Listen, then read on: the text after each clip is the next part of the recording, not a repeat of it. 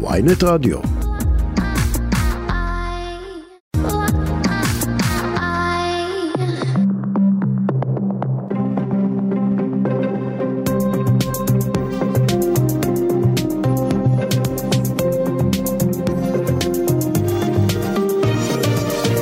עכשיו ב ynet לייב, שרון כידון ויובל קרני.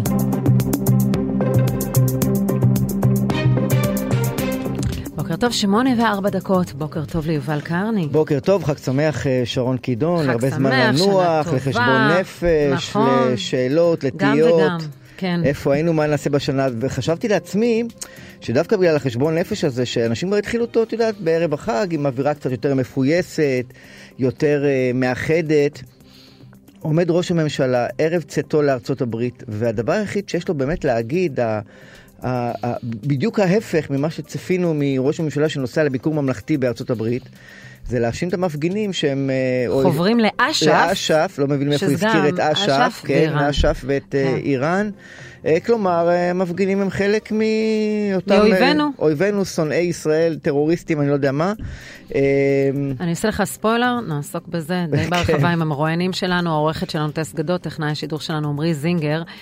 זה קורה, וגם אני רוצה להסב את תשומת לבך, שככה איזשהו אירוע שהושתק בגלל החג, ואולי גם בגלל צו איסור פרסום, אירוע ביטחוני שמתרחש, מטען שבפארק הירקון, שכנראה מוטמן, אמור לעבור אולי לידיים אחרות, צוות הקיל המוקפץ ל- לנוסעים בכביש 431, שכנראה קשורים לאירוע. אנחנו בעצם כציבור לא קיבלנו שום תשובה מה הקשר בין שני האירועים הללו. כנראה שמישהו היה אמור להעביר את, ה- את מטעני החבלה, אבל מה שברור לנו, שיש כאן אירוע שצריך לשים אליו לב, יש כאן ניסיונות גם בשיתוף פעולה עם ערביי ישראל אה, לייצר כאן פיגועים, והדבר הזה, בגלל החג כנראה ירד קצת מתחת לרדאר, אבל זה אירוע מדאיג מאוד. קודם כל צריך לומר שלמיטב ידיעתי- והבנתי, אחד החשודים כן קשר את עצמו לאירוע בפארק הירקון, כלומר יש קשר בין שני המקרים האלה.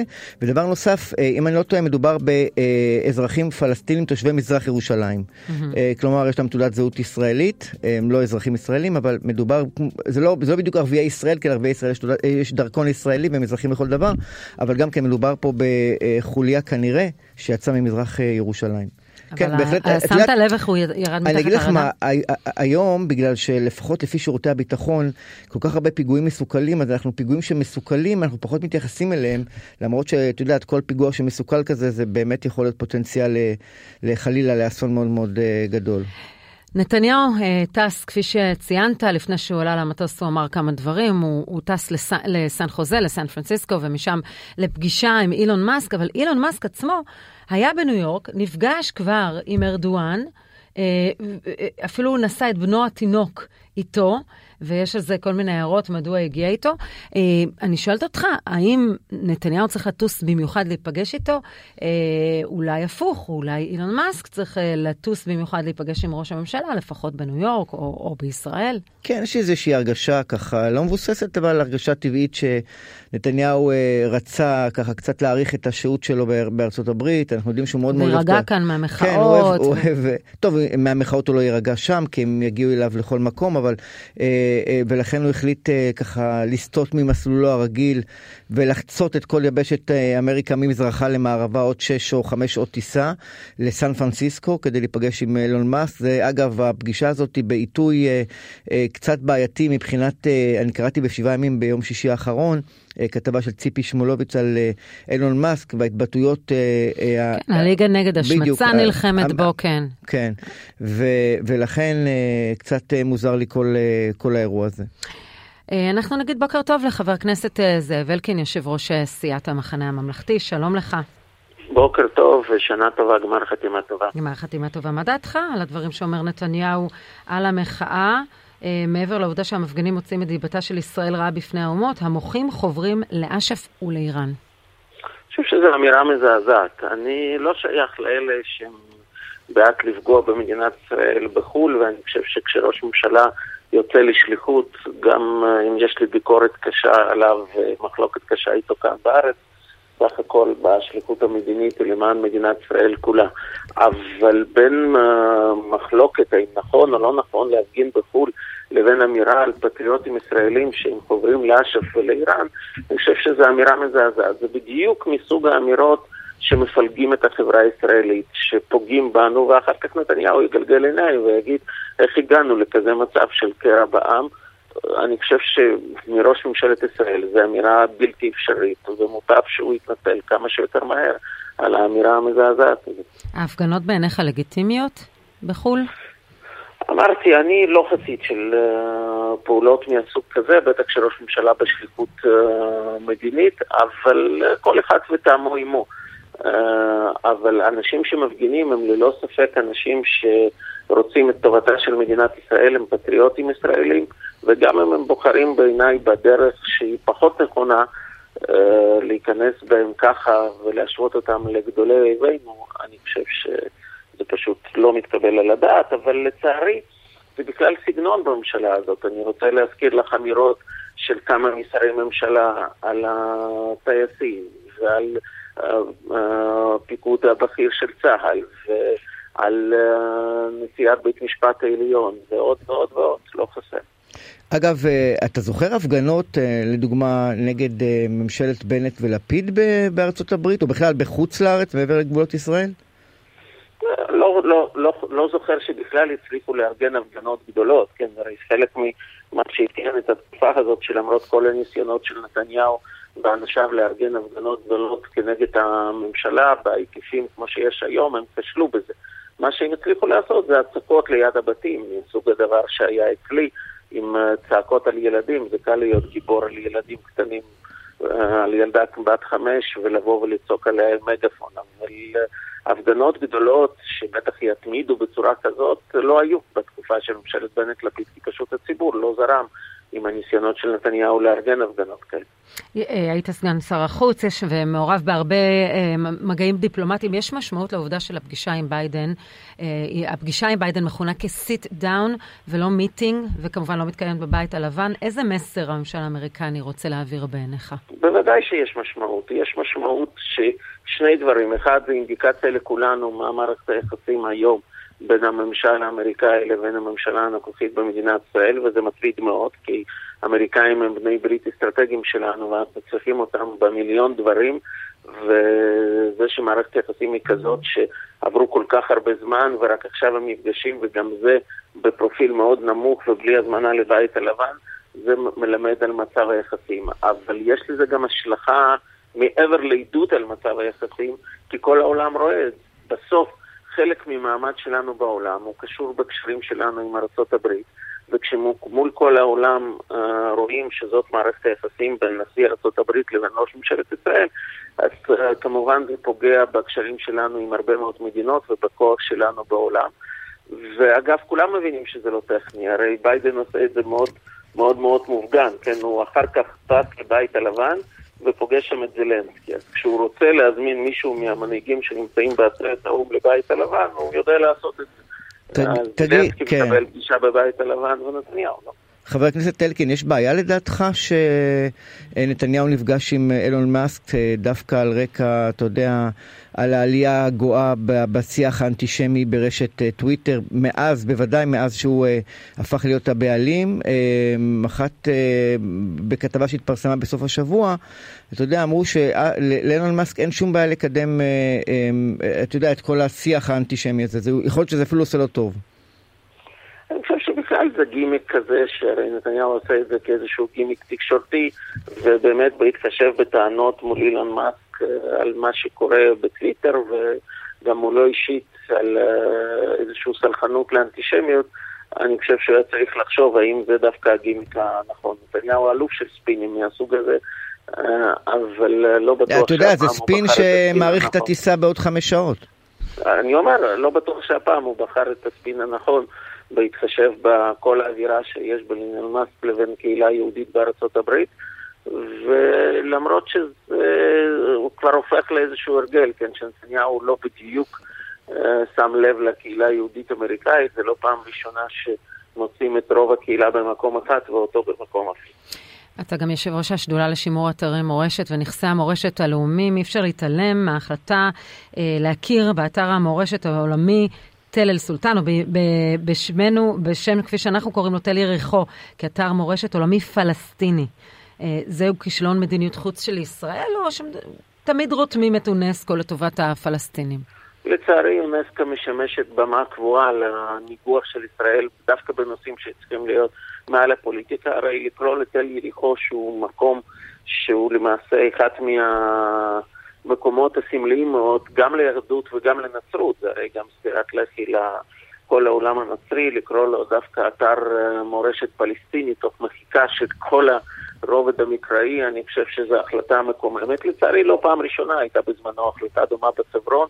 אגב, בכלל, אני ראיתי... כלומר, לא מדובר באיזה כישלון של משרד החוץ הישראלי להתמודד עם זה. ברור שנכשלנו פה בניסיון לעצור את זה, ומדינת ישראל ניסתה לעצור את זה, אבל זה לא קורה בפעם הראשונה, כן? אני לא יכול להגיד שרק בגלל הממשלה הזאת זה קורה, צריכים להיות פה הוגנים. הבעיה פה זה הבמה עצמה. אגב, כששומעים את אבו מאזן שהוא יוצא באזהרות חגיגיות ואומר עכשיו אנחנו נשמור על האתר הזה עבור כל האנושות בגלל החשיבות שלו, אני פשוט שפשפתי עיניים, ואני אסביר לכם למה. לא רחוק מתל יריחו. נמצא עוד אתר היסטורי בין החשובים ביותר שיש בארץ ישראל, ב... ו... וזה ארמנות חשמנאים, וארמון וורטוס, ארמנות קיץ ביריחו, רובם נמצאים בשטח C שלנו, היו בסכנת הריסה והצלנו אותם, אני כשר מורשת אה, הובלתי שם השקעה גדולה של תקציבים והצלחנו להציל את האתר החשמנאי הכי חשוב בארץ ישראל, או בין הכי חשובים אלה ששרדו, ובצד השני, מול ארמנות חשמנאים, יש ארמון הורדוס שהוא נמצא בשטח של הרשות הפלסטינית. ואתם יודעים מה נשאר ממנו? כמעט כלום. כי בנו עליו, כן, אבל, אבל, אבל אתה יודע... אז, אז, אז ככה רשות פלסטינית שומרת על אתרי מורשת בינלאומיים בין החשובים ביותר, ולכן ההחלטה הזאת היא צינית וכמובן ראויה לכל גינוי. אבל חבר הכנסת אלקין, אתה יודע, יכול להיות שאם בזה זה מסתכם, שהם נותנים לפלסטינים, מכירים באיזה אתר מורשת, אתה יודע, לא אכפת לי עם כל ההחלטות האנטי-ישראליות והמקוממות שיש לאו"ם או של אונסקו או של הוועדה לזכויות האדם באו"ם נגד ישראל, אז אם זה החלטה שמכירה באיזה אתר פלסטיני כאתר מורשת שאין מזה, למה אנחנו צריכים כל כך להתרגש מזה אני בעצם? אני אגיד לך, כי זה ניסיון למחוק את עצם השורשים. שלנו כאן בארץ ישראל, הרי זה חלק מהשלילה של עצם זכות קיומה של מדינת ישראל כמדינה יהודית כאן בארץ ישראל. זה היה גם בחברון, יש החלטות כאלה גם בהקשר של ירושלים, וההחלטה על תל יריחו מצטרפת להחלטות האלה. למעשה, מה הם אומרים לך? אין לך מורשת פה. וברור שזה שקר גס, כל מי שמכיר קצת היסטוריה ומכיר את ה... גם המורשת המקראית מבין עד כמה זה מגוחך. אבל העולם מוכן לזרום על זה בגלל הגישה האנטי-ישראלית שיש בארגון הזה. אני רוצה להזכיר לך שבזמנו, בגלל החלטות מהסוג כזה, גם אנחנו וגם האמריקאים השווינו את הפעילות שלנו ביונסקו. אוקיי, okay, אני רוצה... וביקרנו מאוד את הארגון הזה, ובצדק. כן, אני רוצה ככה לשאול, לחזור ככה לעניינים שהעסיקו אותנו לפני החג, אה, פשרה, הידברות, אה, משא ומתן, אה, כן בחסות הנשיא, לא בחסות הנשיא. אתה רואה את כנס הקיץ, או מושב החורף, סליחה, מושב החורף של הקיץ נפתח עם איזה שהן הסכמות, או איזושהי הבנה ללכת על איזשהו מתווה מוסכם? אני חושב שזה מה שמדינת ישראל צריכה, אבל uh, לצערי אני ממש לא בטוח בזה, כי בינתיים אני רואה שנתניהו מפזר ספינים.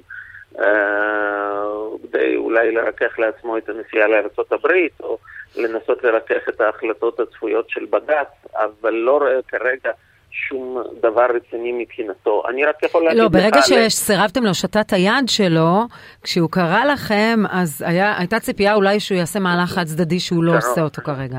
זה היה מצחיק, הרי, או עצוב, לא יודע כבר באיזה ביטוי להשתמש, הרי מה קרה שם?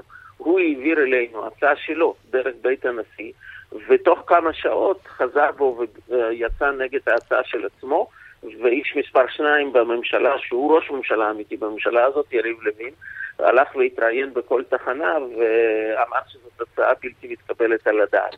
ואז אחרי זה, באותו יום הוא קרא לנו למשא ומתן, הרי זה מצחיק, איך אתה יכול לדבר עם בן אדם שהוא מעביר אליך הצעה ותוך כמה שעות תוקף את ההצעה הזאת ומתנער ממנה. לכן אם נתניהו, ואני חושב שבני גנץ גם אמר את זה בקולו, אם נתניהו יהיה רציני ויבוא עם הצעה רצינית מוכחת שהוא מסוגל לעמוד מאחריה, אנחנו נהיה שם, גם אם תהיה ביקורת עלינו. אגב, מי זה אנחנו, חבר הכנסת אלקין? אנחנו זה האופוזיציה או אנחנו זה רק המחנה הממלכתי? אני לא יודע ו... לדבר בשם כל האופוזיציה, אני יודע לדבר בשם המחנה הממלכתי, אנחנו גורם מספיק חשוב באופוזיציה, ואנחנו מוכנים גם לצפות ביקורת מגורמים שאולי רדיקליים יותר ולא מוכנים לשום הסכמות. אנחנו חושבים שעם כל הביקורת הקשה שיש לנו על הממשלה הזאת והרצון שלנו להפיל אותה כמה שיותר מהר בגלל נזק שהיא גורמת למדינת ישראל, אם יש דרך לעשות את הטרלול שהממשלה הזאת לוקחת את כולנו עם מחיר כלכלי עצום, ביטחוני עצום, מדיני עצום, ובעיקר המחיר של קרע בעם, שזה הקשה ביותר, אם יש דרך לעצור את כל זה, צריך לעצור את זה, ואנחנו נהיה שם. אבל בשביל זה נתניהו צריך להחליט מה הוא רוצה. האם הוא רוצה, בגלל האינטרסים האישיים שלו, להמשיך בדרך החד-צדדית הזאת, שהיא קורעת את מדינת ישראל, או שהוא מוכן לעצור את זה, להבין שזה לא נכון, וללכת לכיוון אחר של אה, ללכת בהסכמה. איך אתה מתייחס לדברים של שר המשפטים ל-60 Minutes אה, אה, CBS ששודר הלילה, העליון הוא מבצר אליטיסטי מעל העם? זו לא אמירה ראשונה מהסוג הזה של יריב לוין, היו גם אמירות יותר קשות, אני כבר לא מדבר לשר במשרד שלו, דודי אמסלם, שהציע, כמו שאתם זוכרים, לפלוא את נשיאת בית משפט העליון ועוד אמירות מהסוג כזה, הרבה יותר חריפים. אותם דווקא מעדיפים לא לשדר לחוץ לארץ, כי אמירה כזאת באנגלית הייתה מזעזעת את השותפות שלנו עם ארצות הברית. אני חושב שזו בעיה מאוד מאוד גדולה משתי סיבות. אחת, זה כבר לא נכון. פעם אולי היה בזה איזשהו בסיס עובדתי, לא, ב, לא בניסוח כזה, אבל באיזשהו צבע מסוים של שופטי בית משפט העליון וגישה מסוימת. היום בית משפט העליון מאוד מגוון, אגב, ראו את זה בדיון שהיה רק לאחרונה מול המצלמות ומול כל העם, יש בו גישות שונות, יש בו שופטים שמרניים, יש בו שופטים uh, שמייצגים חוג, חוגים חברתיים שונים, ולכן, אגב, בזכות התיקון שבזמנו גדעון סער הוביל, שדורש היום למנות, שמכריח היום למנות שופטי בית משפט העליון בקונסנזוס רחב. ולכן זו אמירה שהיא לא נכונה עובדתית, זה דבר אחד. דבר שני, יש הבדל בין ביקורת על החלטה כזאת או אחרת של בית משפט העליון, שזה לגיטימי. לא כל החלטה של בג"ץ גם לי אה, מתאימה, ולא בכל החלטה אני שמח ממנה, וגם אני, גם בעבר וגם היום, יכול להטיל ביקורת כזאת או אחרת על החלטה מסוימת. אבל יש הבדל בין ביקורת על החלטה לבין ניסיון לקעקע את כל ה... יסודות של הקיום שלנו הדמוקרטי כאן, יהיה זה בית משפט העליון, ויהיה זה צה"ל, ושב"כ, ועוד ועוד, הרי כל פעם תוקפים עוד גורם ועוד גורם ועוד גורם, שפעם הם היו מעל המחלוקת, וזה היה בין הדברים שאיחדו אותנו, ואני חושב שזאת גישה שהיא הורסת את מדינת ישראל, ולא מביאה לשום דבר טוב. ממש אה, לקראת סיום, אה, על אה, ייזום חוק להצבת מצלמות לזיהוי פנים של הממשלה הנוכחית במרחב הציבורי, הממשלה מבקשת לקדם אותו. מה דעתך על חוק הזה? חוק האח הגדול קוראים כן. לזה. אה, החוק הזה עוד לא הוגש לכנסת, ולכן אה, ברגע שהוא יוגש, אנחנו נגבש עמדה לגביו. אבל הוא כבר קיבל ייעוץ משפטי, כלומר, יש, יש, יש מטרה להעביר אותו. כן, כן, בהחלט, הוא בדרך. דווקא הייעוץ המשפטי, לפי מה שאני מבין, בשונה מהרבה חוקים של הממשלה הזאת, פחות רואה בעיה בחוק הזה. לא, הוא מבקש סייגים, אבל מי אמר שהם יתקיימו? אוקיי. אז, אז זאת בדיוק הנקודה. אני חושב שאנחנו צריכים להיות מאוד מאוד זהירים כשאנחנו... אוספים מידע שהוא יכול לפגוע בפרט ובהיותנו מדינה דמוקרטית, וחוקים כאלה תמיד מעוררים דאגה. לפעמים יש בהם צורך, בגלל המאבק בפשיעה, בגלל סיבות אחרות. אני בזמנו כשר הגנת סביבה התמודדתי עם בעיה דומה, איך, אה, שבכלל לא עשתה בפנים, כן, עשתה ברכבים, אבל איך אפשר אה, לעצור רכבים מזהמים, והאם מותר לשים מצלמות ברמזורים ובכבישים. תמיד צריך לשקול פה את האיזון הנכון בין המטרה שלשמה רוצים לחוקק לבין הצורך להגן על צנעת הפרט ולא לאסוף מאגרי מידע שיכולים באמת להפוך אותנו למדינה של האח הגדול. לכן ברגע שחוק כזה יגיע לכנסת, יהיה עליו, אני מניח, דיון רציני. ואני מאוד מאוד מקווה שממשלה לא תעשה מה שהיא עושה עם הרבה חוקים אנטי-דמוקרטיים שהיא מובילה, שהיא תהיה אטומה לגמרי כן. לביקורת וניסיונות ליצור איזונים נכון בחקיקה, ולא תרוץ איתו באיזשהו טייס אוטומטי, אלא באמת תאפשר דיון אמיתי בכנסת. ו... ניסוח נכון של החוק מהסוג הזה, כדי שהוא לא יפגע בזכויות הפרט. אוקיי. כמו שעלול. להיות בחקיקה. חבר הכנסת אה, אלקין, ממש אה, לסיום, אה, איזה, איזה פוטנציאל למשבר קואליציוני פוליטי אתה רואה יותר? חוק הגיוס שיפתח את כנס החורף, מושב החורף, או, או המשך הרפורמה?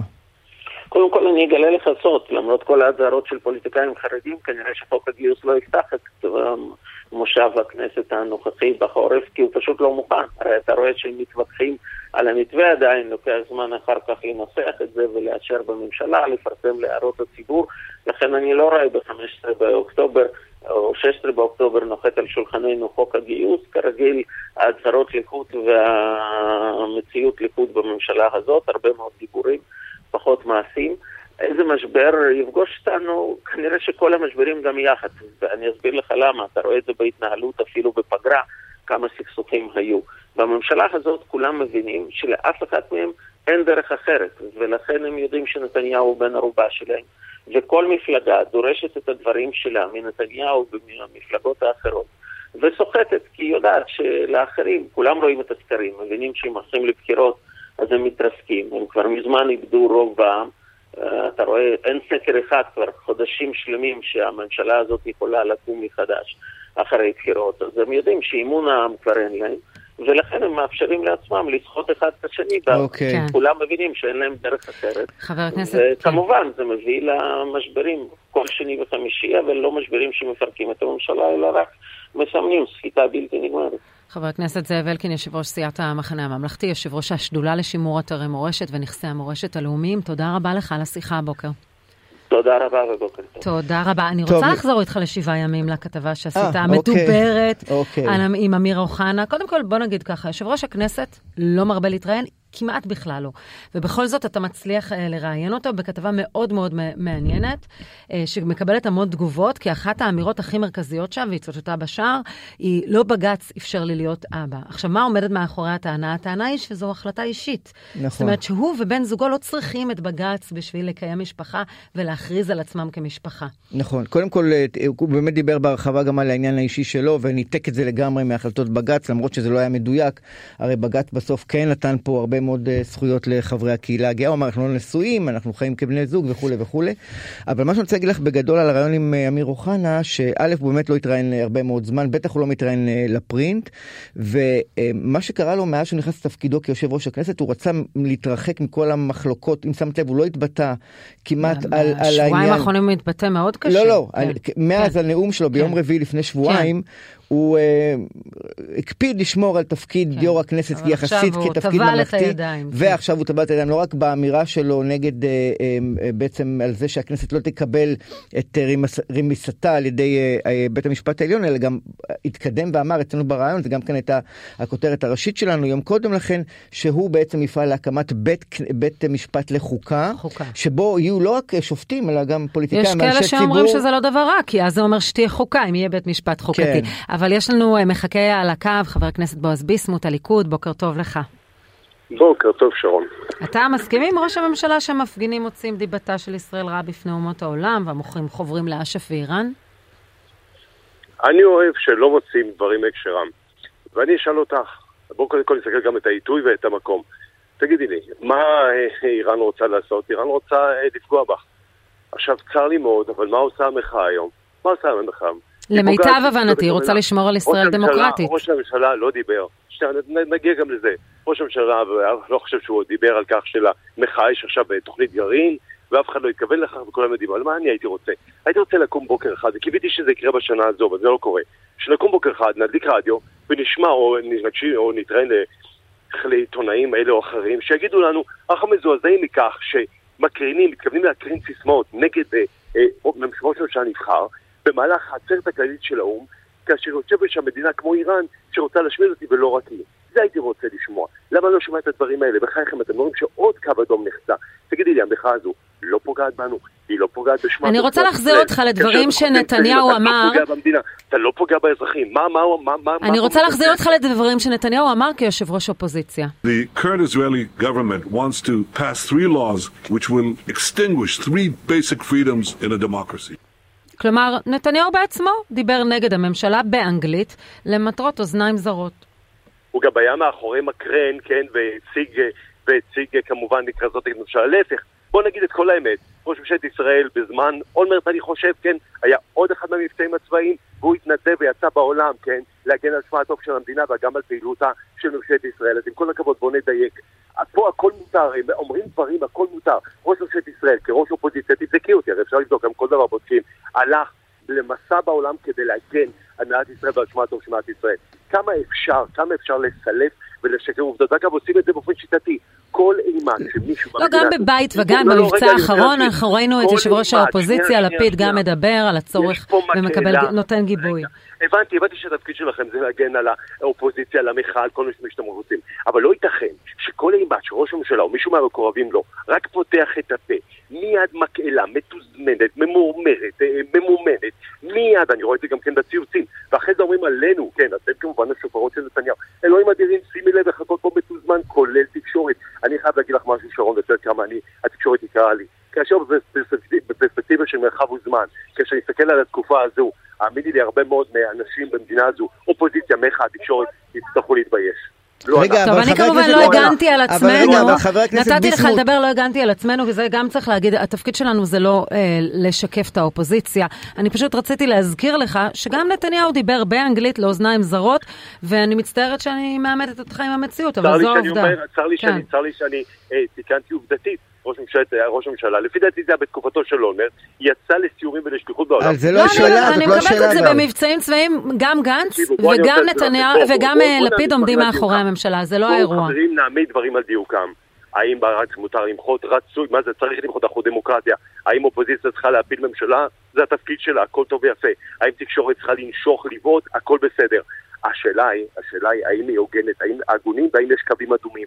פה כל הקווים האדומים נפרצו. כאשר יש... בואו, אספר לכם סיפור. לפני שבוע שבועיים יצאתי עם הנשיא הרצוג במשלחת לסלובקיה ולאוסטריה, יחד עם חברת הכנסת שאשא ביטון, שרת החינוך לשעבר. שאלו אותי שם שאלה, ואז אמרתי את התשובה מאוד פשוטה, והם עברו את זה. התשובה שלי הייתה, here, פה, אין אופוזיציה, there is no opposition or coalition, there is Israel. פה אין אופוזיציה או קואליציה, יש ישראל. זה כלל. יום אחד עבדכם הנאמן מראיין את uh, מיט רומני, והרעיון היה בארצות הברית ולא באנגליה, כפי שהוא רצה. יצא רעיון בינוני, למה? כי הוא לא תקף את אובמה, כלומר, צר לי, אני פה בארצות, אני, סליחה, הרעיון היה אה, מחוץ לארצות הברית, אני לא תוקף את אה, אובמה מחוץ לארצות הברית. זאת אומרת, מה, יש כללים, זה לא רק ישראלים, יש כללים מחוץ למדינה, אתה מכבד, בעיקר ממשלה נבחרת, הרי לא הייתה כאן הפיכה ב-1 בנובמבר, אבל הטירוף כאן חוגג, הכל כאן מטורלל. וחוץ מזה, מה לעשות, יש גם אנשים שתפסו טרמפ על המחאה. אבל אה, כן, חבר הכנסת ביסמוט, אני חייב רק לשאול אותך באמת אה, שאלה עניינית.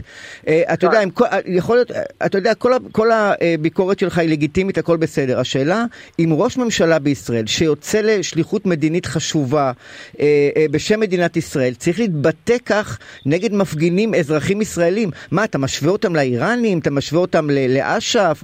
אתה יודע, אתה יכול לבקר אותם בחריפות, למה ההשוואה מקוממת? המתלהמת הזאת לארגוני טרור.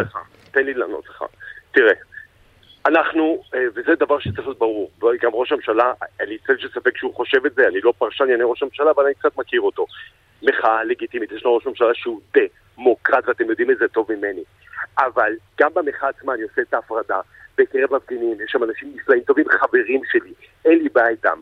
אבל אותם אלה, ראשי מחאה, אותם אלה שפוגעים במדינה, בשמה טוב שמת ישראל, כן, הולכים לעולם כדי להגיד, אל תאמינו לאיש שאני הצבעתי לו, שאימא שלי הצביעה לו, שאולי חברים שלך, שכנים שלך הצביעו לו. מה זה הדבר הזה? זוהי דמוקרטיה? לא לכבד את רצון הבוחר? תגידי, זה לא מזעזע אתכם? אבל מה קרה? יש פה כאלה שהם רדיקליים, רק רוצים להפיל שלטון. יש פה אנשים גם, אגב, בקרב המחאה, צר לי לאכזב אותם, צר לי להבהיל אותם, צר לי לדכא אותם, אבל הם כלומניקים. שתפסו טרמפ על המחאה, הזו יש גם כלומניקים. כלומניקים? בקרב המחאה, בקרב המחאה. רגע, מי כלומניקים? הטייסים? מי הכלומניקים? אחים לנשק כולם שירתו ביחידות קרביות, האקדמאים, המשפטנים, עורכי הדין, מי כלומניקים? שאני אבין. שימי לב בזמן אמת מה את עושה. יש אנשים טובים. אמרתי בעצמי, יש לי חברים בקרב המחאה. יש שם, לצורך העניין, רופאים נפלאים מצילי חיים. שימי לב מה אני אומר, אבל יש גם כאלה, כן. שעושים, שהולכים ליד בתי כנסת ומשווים מתפללים בפנים, יהודים, לנאצים, תסלחי לי. זה לא, דבר שהוא זה לא ראוי, כן. ואת אמורה, ואת אמורה בדיוק... לא ראוי, אני אומרת, עוד לפני שביקשתי. ואני אומר את זה כאן, אני עושה הפרדה בין אנשים נהדרים שמתנגדים לרפורמה, כולל רופאים מצילי חיים, לבין כאלה שהם רדיקליים. תגיד, אבל אתה מכיר היטב את יחסי החוץ של ישראל, ובוודאי גם uh, בארצות הברית בשנים האחרונות באמת הכרת היטב, היית מאוד מקורב לממשל הרפובליקני. כשביידן מזמין את נתניהו לישיבה שנקראת sit down ולא meeting, אתה לא חושב שגם לו לא יש uh, קושי עם הערכים הדמוקרטיים שמשתקפים עכשיו מהממשלה הנוכחית? טוב, אז אחרי שקודם כל הוא לא אמור בכלל להיפגש, אז הם כן נפגשים, אז עכשיו כמובן זה מקום המפגש ועל מה הם ידברו וכולי. הנשיא ביידן מכיר היטב את ראש ממשלת ישראל נתניהו, השני האנשים האלה מכירים היטב אחד את השני. הראיה כאשר ביידן הגיע לכאן לביקור, נכון. ראינו את, ראינו את היחס מכירים, אבל אני חושבת שזה מביע מה ביידן חושב על, על הממשלה של נתניהו. עכשיו אני אגיד דבר מאוד מאוד פשוט, קודם כל אני לא מדבר בשמו של נשיא ארצות הברית, אני אגיד דבר אחד, אי אפשר שלא להיות מושפע מרעשים, ובכוונה אני אומר רעשים ולא מילים, כי מה שאנחנו עושים היום, כולל הרפורמה המשפטית, כולל המדיניות שלנו, אלה מילים. מה שאת שומעת ברחובות היום, בקרב רבים ממובילי המחאה, כן, חלקם כלומניקים, אלה רעשים שהם עושים, ואלה רעשים שמטרתם לפגוע במדינה, כולל בקרב ידידותינו גדולות. הראיה, שוב, אני חוזר לאותו מסע עם הנשיא הרצוג, היה שם אחד מהקהילה היהודית, שהשווה בין אה, אה, אה אחת מראשי כן, אבל אתה יכול להבין שהממשל האמריקאי לא ניזון מאיזה פוסטים רק ברשתות חברתיות. יש לו מספיק אנשי מקצוע שמבקרים היטב את נכון. כמות הצעות החוק שאמורות לעצר את צעדים דמוקרטיים.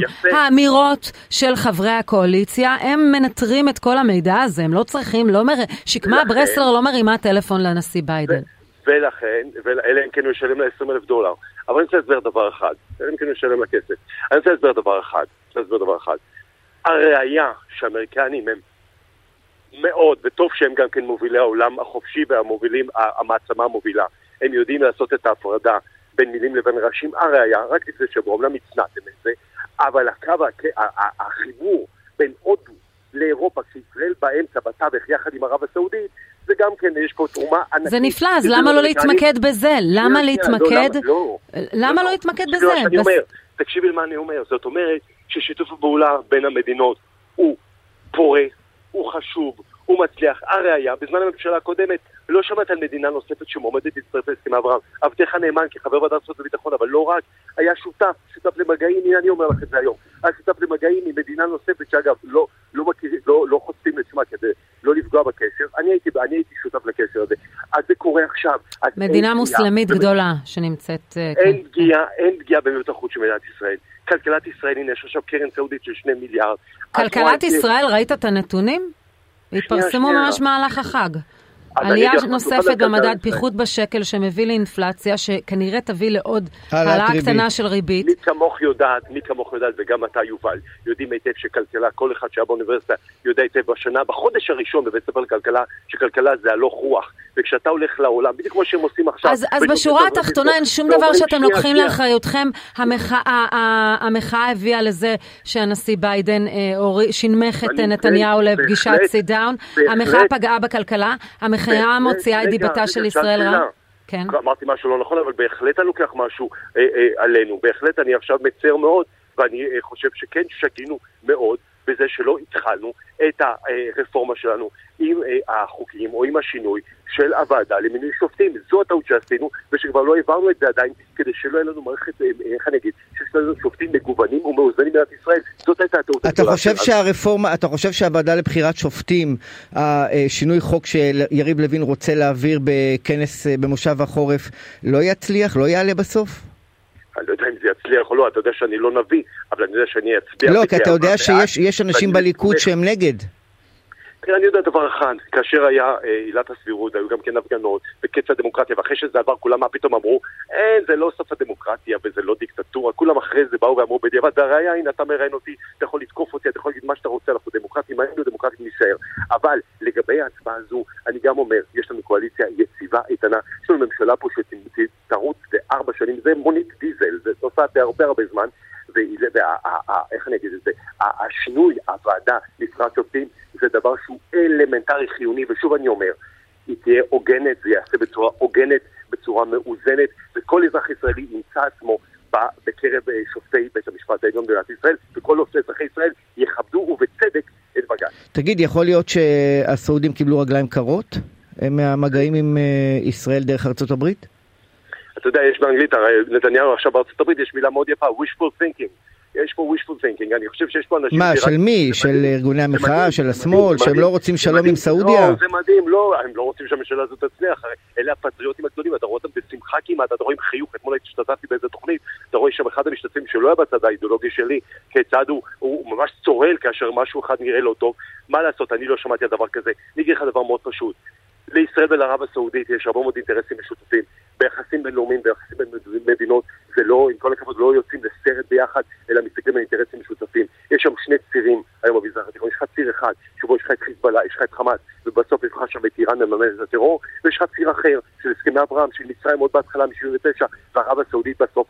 מי ייתן, ואנחנו כולנו יש לקוות שהציר הזה הוא המנצח, ושים לב, סעודיה וישראל נמצאים באותו ציר בדיוק. אוקיי, חבר הכנסת בועז ביסמוט, הליכוד. תודה. הנה, קיבלת סגיר אה, סטריאופוני. נכון. אז אנחנו ממשיכים עכשיו, אחרי השיחה עם בועז ביסמוט, ואומרים בוקר טוב לזוהר אה, לבקוביץ', ממובילי מחאת הייטקיסטים, שלום. היי, בוקר טוב, מה שלומכם? אז אולי נתחיל מזנב השיחה, דיברנו איתו ממש לפני על, ה, על הנושאים הכלכליים, וטוען אה, חבר הכנסת בועז ביסמוט, הליכוד, שמה שאנחנו רואים היום בכלכלה זו תוצאה של פסיכולוגיה. כלומר, מה שמייצר את המחאה, מייצרת איזו תחושה שמשהו מאוד רע הולך לקרות, וככה המשקיעים בורחים, מי שמאמין במדינת ישראל והאמין בכל השנים, מודאג ויושב על הגדר עכשיו. אוקיי. אז השאלה אם אתה מסכים איתו, כן. אה, אני מסכים איתו לגבי הקטע, החלק של הפגיעה בכלכלה כמובן.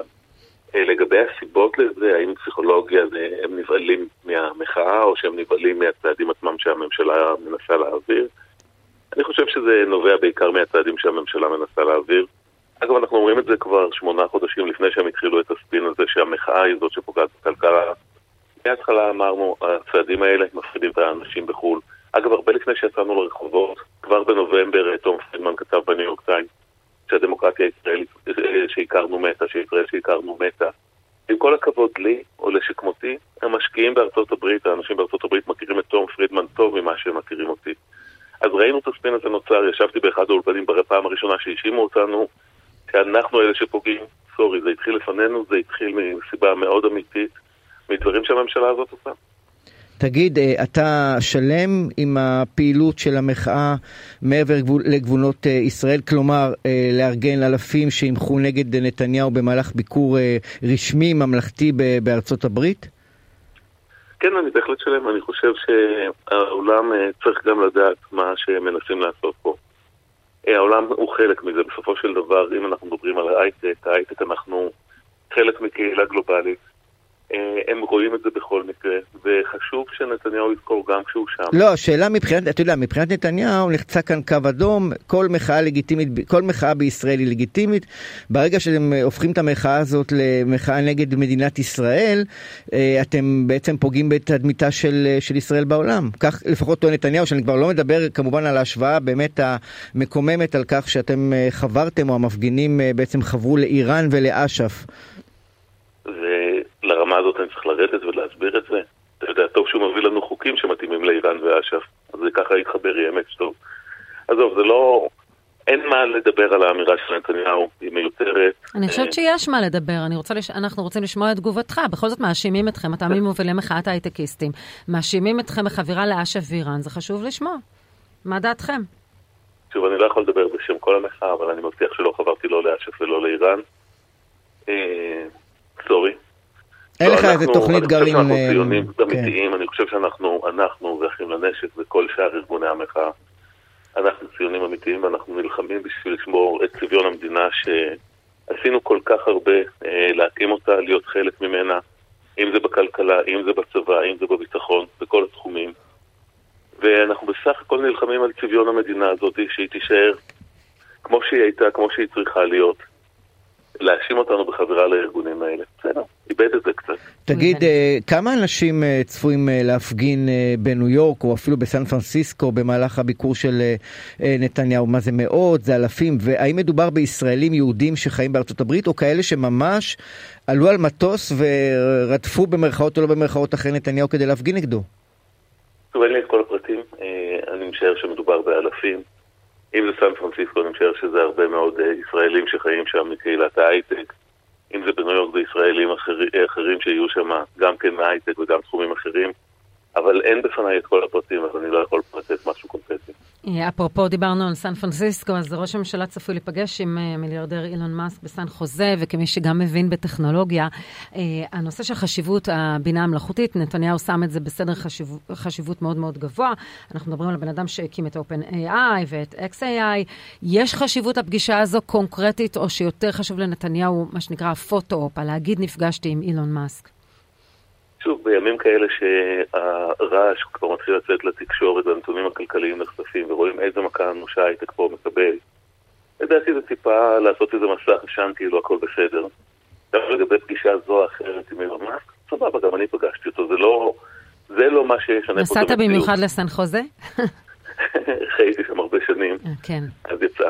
אמ, זה לא פגישה שלדעתי צריכה להזיק למשהו, אבל במה היא תועיל? האם יש כרגע איזו אופרטיוניטי אמיתי בין החברות של מאסק לבין ישראל? אני לא יודע. האם הוא יפתח פה מרכזי פיתוח? וואלה, לא נראה לי, אבל אולי. אני רק מקווה שזה לא יהיה מרכז פיתוח של הבטריות, כי זה קצת מסרטן את הסביבה. וואו. Uh, זו פגישה שנועדה לדעתי לעשות פה עשן, אבל הנתונים הם הנתונים. יש ירידה דרמטית בהשקעות, יש ירידה דרמטית בביצועים של ההייטק, יש נטישה של אנשי ההייטק. אם על ידי תמונה אחת יצליחו להסיט שוב את הדיון ולהסתיר את המידע הזה, בסדר, אבל זה יחזור אלינו בהמשך, אין מה לעשות, הנתונים הם הנתונים. אגב, אתה מדבר איתנו מישראל או מארצות הברית עכשיו? תל אביב. תל אביב, אוקיי. אתה צפוי לנסוע לשם או לא? די, הוא כבר איחר את המועד לדעתי, לא? לא, לא, רבים יוצאים לקראת הנאום באו"ם ביום שישי. אה, ביום שישי, כן, נכון. לא, לי טוב, פה אני לא טס לשום מקום כרגע. כרגע לא טס לשום מקום. טוב, תודה רבה לך, זוהר לבקוביץ' ממובילי מחאת ההייטקיסטים. תודה. תודה. אתה יודע איך זה, תמיד אומרים אחרי החגים, דיאטה וזה וזה וזה. עכשיו, השאלה אם עכשיו זה אחרי החגים, כי באמת לא, היה חג לא. קשוח. תני לנו ליהנות קצת יותר. או שצריך למדוד את זה עם ה-cuts and losses, אה, זה אחרי יום הכיפורים, ששם נניח מורידים איזה קילו, או שזה רק נוזלים. אגב, זה מיתוס לדעתי, שמורידים בוא, בוא נשאל את חלי ממן, בצום. נכון, יאללה. שלום לחלי ממן. בוקר אור, וקודם כל אני לא דיאטנית, אני מייסדת רשת קבוצות מיכל ההרזיה. נכון. אז שלכולנו מועדים לשמחה. מועדים ו... לשמחה, השאלה אם עכשיו זה אחרי החגים או קצת הקדמנו את המאוחר. אני חושבת שקודם כל אנחנו צריכים להפסיק להתייחס בזה באחרי החגים או בזמן החגים, אלא פשוט מה דרך החיים שבחרת לעצמך. ואין ספק שכולנו, את יודעת, בחג אכלנו קצת יותר מהרגיל, אבל אם נמשיך עם אותה אכילה, עד אחרי סוכות, אז אנחנו יכולים להגיע לשם גם עם עוד שניים ושלושה ארבעה קילוגרם. באמת? תוך uh, שבועיים שלושה בין שניים לארבעה קילוגרם? תקשיב, אם אנחנו נמשיך את האכילה שהייתה בחג, אני לא יודעת מה היה אצלכם על השולחן, היה, היה גם היה, בואי. היה גם היה אצלי. אבל אני ראיתי בדיוק איך, איך היה אצלנו בשולחן החג ומה קרה שם. רגע, אבל רגע, אבל באמצע, באמצע, כמו שהזכירה שרון, יש גם צום, אה, את יודעת, של אה, 24 שעות. אז השאלה, ב, ב, ב, האם באמת צום אה, מאזן את, ה, אה, את הקלוריות ואת השומנים, או שזה סתם, אה, את יודעת? אתה יודע, זה הכל תלוי מה אני אוכל לפני הצום ואיך אני מסיים את הצום. בצום עצמו אתה יכול לרדת במשקל. אבל אם לפני הצום אכלתי ארוחה גדולה ועתירה בקלוריות, שהיא הרבה יותר מהרגיל, וכשסיימתי את הצום, עשיתי שם בכלל חגיגה אחת גדולה, אז בואו, אתה יודע, זה לא הצום. הצום עצמו לשים אותו בצד. אבל אני חושבת שמה שחשוב באמת להסתכל על התקופה הזו של... אנחנו נכנסים עכשיו את כמעט חודש ימים ל... לימים של חגים, וימים של שמחה, וימים של ארוחות הרבה יותר גדולות ממה שאנחנו רגילים. הרווחנו דבר אחד השנה, שהחגים נפלו רובם בסופי שבוע. אז אין לנו גם באמצע שבוע ימי חג ועוד סוף שבוע שהוא אתגר להתמודד איתו ברגיל. פשוט חברים, לקום היום בבוקר, אני כבר עם מנהלי ספורט, לצאת לעשות ספורט, להרגיש טוב עם עצמך, לאכול מאוזן במהלך השבוע, עד יום הכיפורים, כי באמת אנחנו יכולים לבחור את זה בדרך חיים ולא להסתכל על זה ב... אחרי החגים אני אחזור לתהליך. וכל השיטות האלה של אז להרבות בחלבונים על חשבון פחמימות, נניח לאכול טוב בחג והכל, אבל פשוט לצמצם את מספר ה... סוגי הפחמימות שצורכים. תראו, בואו, זה לא סוד הרי שאת יודעת, פחמימה היא לא החבר הכי טוב של הגוף שלנו. אוקיי? היא דווקא שלי חבר מצוין. הוא חבר כן, אבל מה הוא עושה לגוף שלנו? להביא את הנפש. לנפש הוא חבר מצוין שלנו, אבל איך, איך הוא מתפרק בגוף שלנו, כולנו יודעים שזה פחות מפרגן לנו. אז כן, אני, אני אישית, לדוגמה, אומרת תמיד בחגים, קצת אה, אורז, תפוחי אדמה, יש לי כל השנה. אני מעדיפה לאכול את הגפילטה פיש אצלנו בבית קצת יותר, או את הבשר שאנחנו לא אוכלים במהלך כל השנה, שמכינים אותו בצורה מיוחדת לתקופת החג. אז כן, אם אני אוכל לצמצם קצת בפחמות ולאכול יותר חלבונים, זה יכול להיות נהדר. יש לי שאלה ככה, של, כמי ש, שלא ממש, אה, את יודעת, אה, חושב על דיאטות או מקפיד על דיאטות ו, וכולי, אה, אבל נגיד שאתמול נסעתי לבאר שבע לדודים ואכלנו על האש, ובאמת אכלנו מכל טוב, את יודעת מה זה כשעושים על האש, ואז אני אמרתי לעצמי, רגע, אכלתי כל כך הרבה, אני לא אוכל אחר כך כל היום, ובאמת לא אכלתי בערב. זה, זה איזושהי מחשבה נכונה איך לאזן את הרגלי האכילה האלה, או שאין בזה ממש? תראה, אתה אולי בן אדם שלא חושב על דיאטה ולא עושה דיאטה, ואתה באמת מסוגל לעמוד באותה אמירה שאתה אומר, אני לא, לא אוכל עכשיו יותר כל, כל היום. כשאני אומרת לעצמי, אני לא אוכל יותר כל היום, נפתח בי פחד מטורף שמה יקרה אם אני אהיה רעבה, ואז אני אוכלת שש יותר. זאת אומרת, okay. זה אוקיי. מאוד מאוד תלוי בבן אדם ומה אתה מרגיש. אני טוענת, גם אם אכלתי יותר מדי, לא לעשות צומות, לא להיכנס לקיזוזים, לא להיכנס למקומות של התנזרות, כי מה שיקרה ברגע שפתאום אני אראה אוכל, אני אוכל פי כמה יותר. פשוט לחזור למה שאני רגיל לעשות. וחבר'ה, לצאת לעשות ספורט. ספורט, מים, סלט ירקות גדול, להיות מאורגן במהלך השבוע, זה באמת הכל אפשרי. יש באמת uh, עלייה בדרישה ל... לסוג של אה, דיאטות, אה, קבוצות תמיכה וכולי בתקופת החגים? כלומר, זה איזושהי תקופה שאנחנו יודעים שאנשים יותר חושבים על זה? אין ספק שאחרי החגים, החגים יש נהירה חוזרת, ויש הרשמות מאוד גדולות לכל אלה שמכינים את עצמם לאחרי החגים לחזור, בין אם זה לתוכניות הדיגיטליות ובין אם זה לקבוצות התמיכה. אנחנו רואים באמת תמיד את הפיקים הגדולים שישר כשמסתיים החג פתאום יש מבול טלפונים, אבל כמו שיש לנו תמיד בימי ראשון בבוקר אחרי שבת. אוקיי. Okay. טוב, אוקיי. Okay. עצות אחרונות לפני שאנחנו... עצות אחרונות, פשוט ככה להסתכל על הדברים האלה כדרך חיים. באמת, לשחרר את המילה של אחרי החגים אני עושה דיאטה. לשחרר את המילה דיאטה כלומר, לא לפרוק ואז לעשות דיאטה, את אומרת כל הזמן להיות על המשמר. ועוד, ועוד אם אפשר, כן, ו- ועוד טיפים באמת לקראת uh, יום uh, ראשון הבא, uh, ערב uh, יום הכיפורים, למי שצם ורבים ב- מהאזרחים ב- בישראל צמים, uh, מה הטיפים שלך? אז קודם כל, אחד הדברים החשובים באמת לפני צום הכיפורים, uh, צום יום הכיפורים אנחנו צריכים להכין את הגוף שלנו ממש כמה ימים לפני, לשתות מים לפני.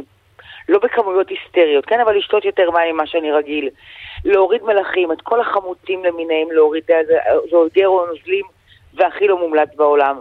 ביום הצום, בבוקר, לא להגיע למצב של רעב עד שאני אוכלת הארוחה המפסקת. לאכול ארוחות קטנות במהלך היום כדי לא להגיע מורעב. את צום הארוחה המפסקת מאוד מומלץ לאכול עם נתח של בשר, עם פחמימה מורכבת כמו בטטה, או כל סוג של דגן ליד. לא ללכת על פחמימות פשוטות כמו תפוח אדמה או אורז, כדי שלא נהיה רעבים יותר. לשתות במהלך היום הרבה מים, ממש להכין את הגוף לצום, ואת הצום להיכנס, להיות במנוחה, לא לעשות ספורט באותו יום. מאוד מומלץ. תודה רבה לך, אלי ממן, מייסדת רשת קבוצות התמיכה להרזייה. תודה רבה. חג שמח לכולם, ביי ביי.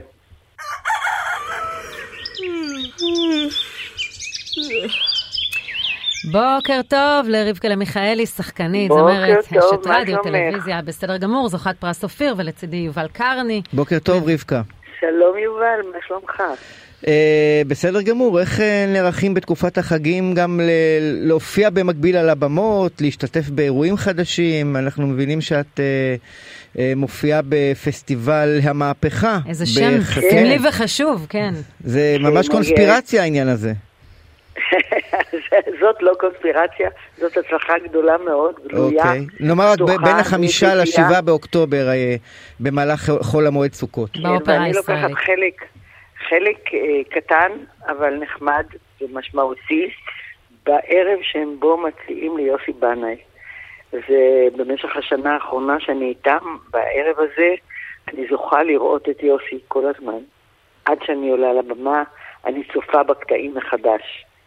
ואני זכיתי, זכיתי להשתתף בערב כזה שכולו השראה.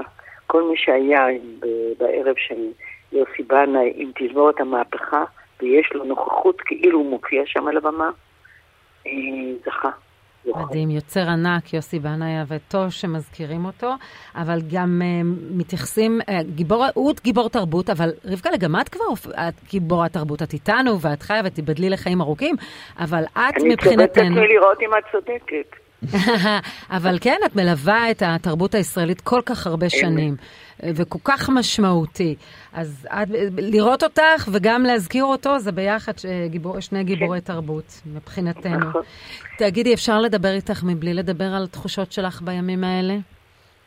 את תתאפקי לא לדבר על הבמה? לא, להפך, אנחנו לא רוצים שהיא תתאפק. על הבמה אני לא מדברת, אה, על הבמה אני עושה את תפקידי, בקאמרי מעולם לא דיברתי על התחושות שלי, אני שם בקומדיה מאוד נחמדה. ואני לא מעלה אבל ראית שזה חדר, זה חדר גם לתיאטרון, כן, ולקהל.